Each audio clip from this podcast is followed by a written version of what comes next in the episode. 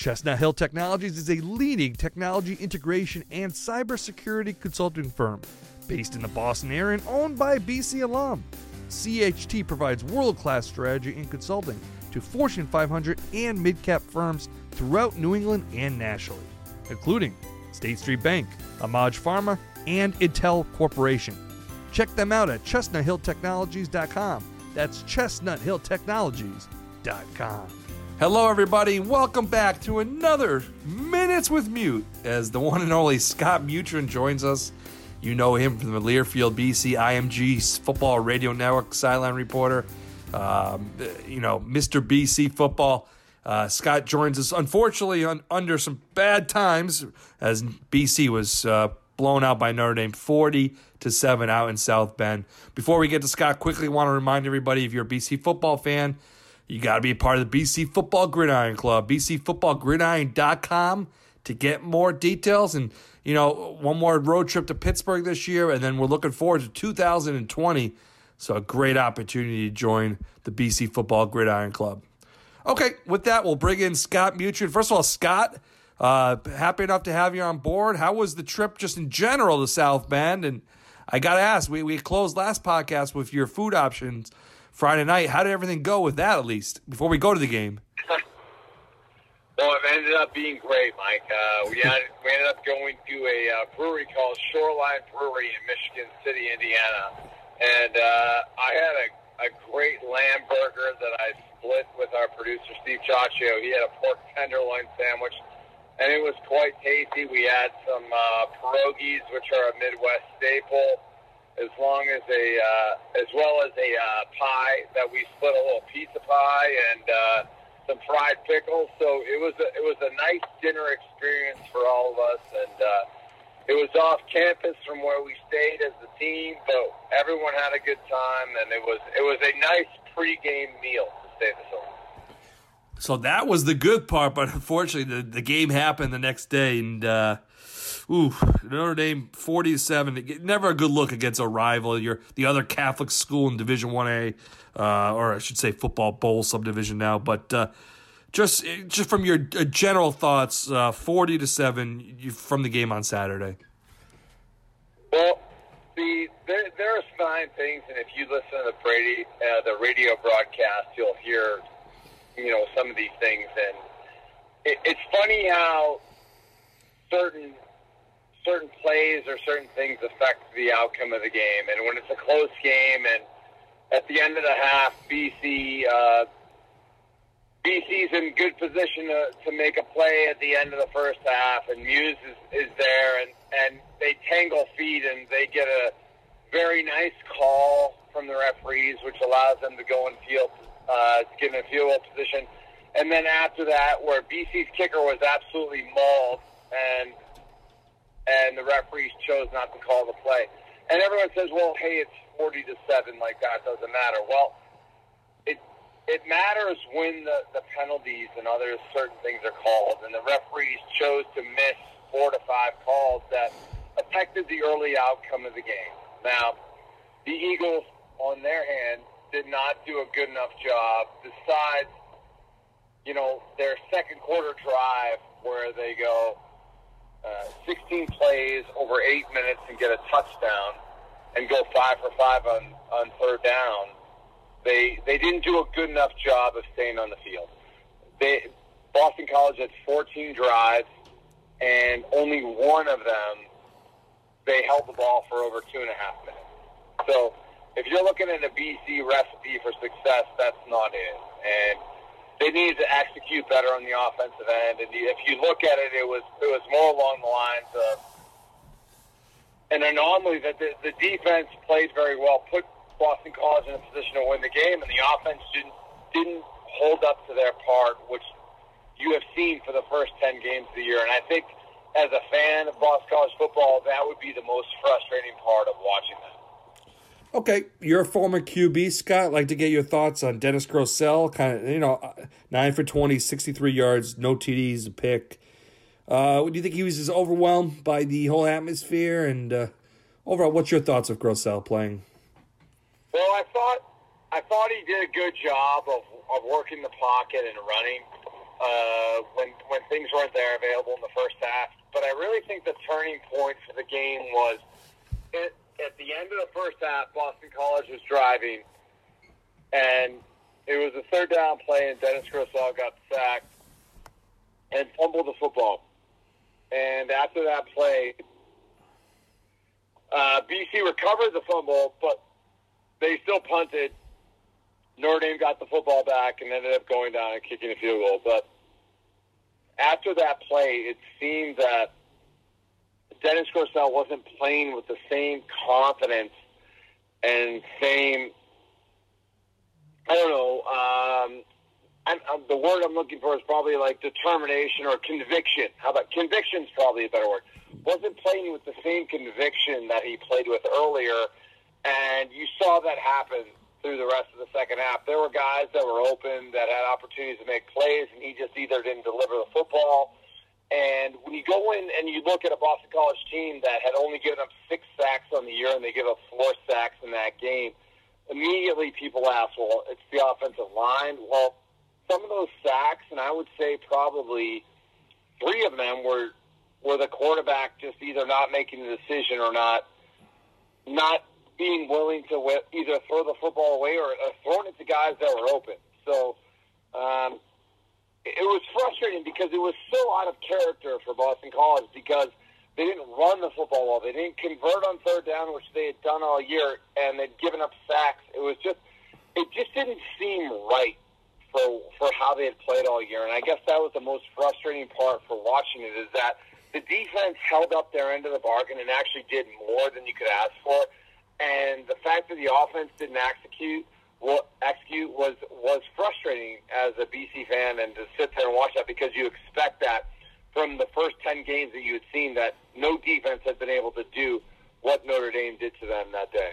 Yeah, and then that's great segue for the next question. We don't have to belabor the point, but AJ Dillon really, you know, 14 carries, 56 yards, and those numbers just don't match up with what he was doing before. Was it a result of Notre Dame's defense, BC's offensive line, AJ not seeing the holes? What, what do you think with him? It just seemed like he wasn't never got never got comfortable throughout the afternoon. Well, I think that was the rhythm of the Boston College offense. I mean, you you look at it, and as I said, they had 14 drives, but besides the you know the 17 play touchdown drive, the rest of the drives were less than two and a half minutes. They were not able to stay on the field. Uh, Notre Dame did a good job of penetrating and taking away any cutback lanes. And one of the things you look at Boston College is that they really pride themselves on running the football and using multi, you know, tight ends and and giving themselves optimal blocking scenarios. But Notre Dame did a very good team job of attacking that and and not giving Boston College cutbacks. They didn't give them many gaps to exploit, and BC didn't do a good enough job of seeing what Notre Dame was trying to do defensively and exploit that and capitalize on what they were trying to do. Now there were opportunities there. They saw the opportunities, but they didn't capitalize on that. And when you do that and then you turn the football over, which is uncharacteristic of Boston College. There were just so many things that they did that were out of the norm that were just very frustrating to watch because it just wasn't the team that you've seen for the first 10 games of the year. Chestnut Hill Technologies is a leading technology integration and cybersecurity consulting firm based in the Boston area and owned by a BC alum. CHT provides world class strategy and consulting to Fortune 500 and mid cap firms throughout New England and nationally, including State Street Bank, AMAG Pharma, and Intel Corporation. Check them out at chestnuthilltechnologies.com. That's chestnuthilltechnologies.com. Okay, uh, other side of the ball, how would you grade out BC's defense? Obviously, uh, Book at 26 to 40, 239 yards, three TDs. Um, the defense I thought was better than anticipated, but uh, obviously it fell away at the end. But uh, how would you think the defense played for Boston College? Well, see, there, there are times when you look at stats and they can be deceiving. And, and, and Boston College, I thought, did a good job of controlling the running game. Now, the problems arose when they didn't contain Ian Book in the passing game and they allowed him too many easy easy outlets for him to escape the pocket and to use his feet to make a play. And that was containment issues, they didn't uh, have enough they didn't have enough discipline to keep him in the pocket and, and force him to make throws under duress. And then you look at it and they're like, well, they can they actually controlled their running game, and you see the 240 or 50 yards rushing, but 50 of that was on a jet sweep that what happened after BC had turned the football over and the quarterback run. So that can make you see make it seem that they didn't do a good enough job stopping the run, but they actually did. And the issue was that they weren't able to control their tight end and their inside slot receiver. And and when you when you can't do that, then it allowed Notre Dame to move the sticks, control the chains, and they dominated the the time of possession. Boston College only had the ball for 25 minutes in a 60 minute game, and that's not the recipe for success for for BC and how they want to run the football and how they want to play offense. And then just to put a bow tie on Notre Dame, you know what? I, I, guess fans are trying to get a feel for where does this team stand mentally, at least. They're five and six, a chance for a bowl game. Um, so I feel like this Pittsburgh game can go either way. The seniors, uh, the team might just want to be want the season to be over. You know that could be an option, uh, or they could try to win and get that bowl game and practice more. Where do you think this team kind of stands in that regard? If, if you're a football player, you want to play another game no matter what it, what it, where it stands. So there's no matter the level of frustration or everything that comes with it, you always want to have that one more game because you just never know. In football, it's such a finite thing that when it's over, it, it ends quickly. There's no pomp and circumstance. There's no end of that is, is that all of a sudden they, it's over and you have no other chance to play. So as many games as you can play, practice, and get ready for, that's what you do. And and for for Boston College, this is a big opportunity for them. They match up with Pittsburgh very well. I think that they're a very good team versus this. I think if you look at the statistics of what Pittsburgh has faced during this year, I think that their numbers make them look better than what they are. I think that you know you look at Pittsburgh's um, defensive stats, and you look at the, the, the teams that they faced in the ACC. If you if you average them out, they're the 81st ranked team in, in the in the nation running the football. Well, Boston College is not, you know, set up that way.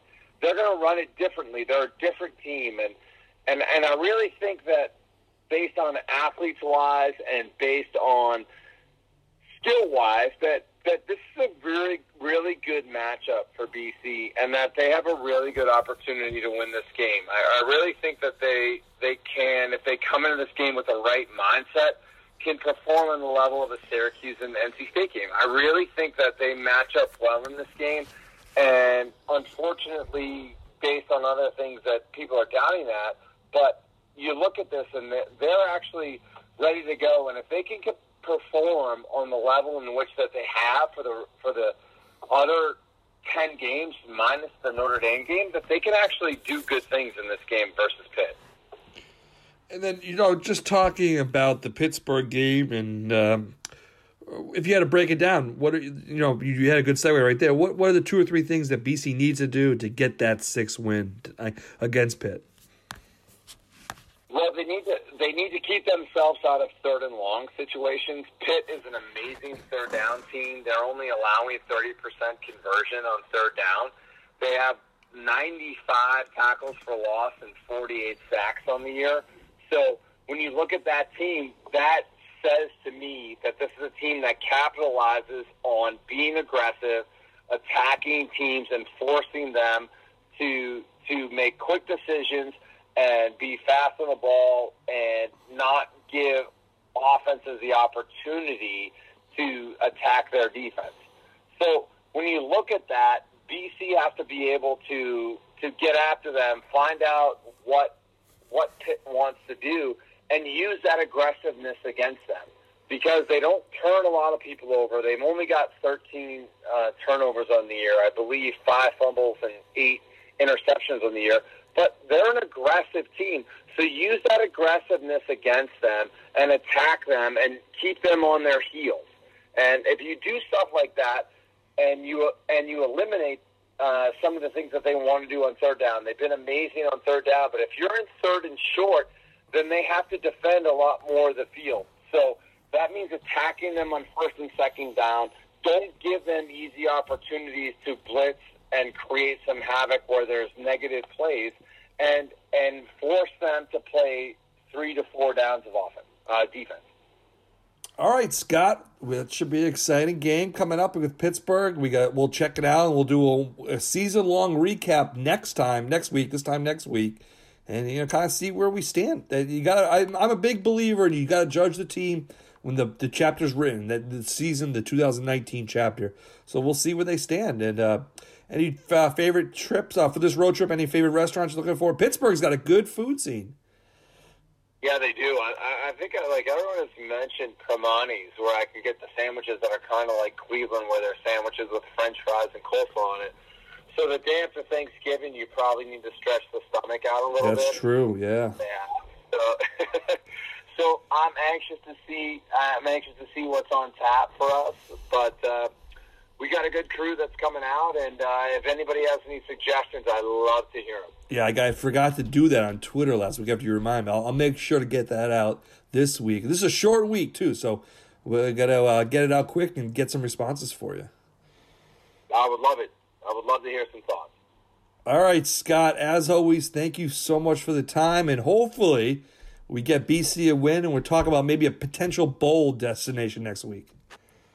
Thanks, Mike. I appreciate it. Yes, they need this this win more than you could ever possibly imagine, and I believe that they can do it. I, I expect an Eagles victory this weekend. I think this is a good matchup for Boston College, and I think that they're going to actually pull out a W. All right, Scott. Thanks again. Thanks, Mike. Chestnut Hill Technologies is a leading technology integration and cybersecurity consulting firm based in the Boston area and owned by BC alum. CHT provides world class strategy and consulting to Fortune 500 and mid cap firms throughout New England and nationally, including State Street Bank, AMAG Pharma, and Intel Corporation. Check them out at chestnuthilltechnologies.com. That's chestnuthilltechnologies.com.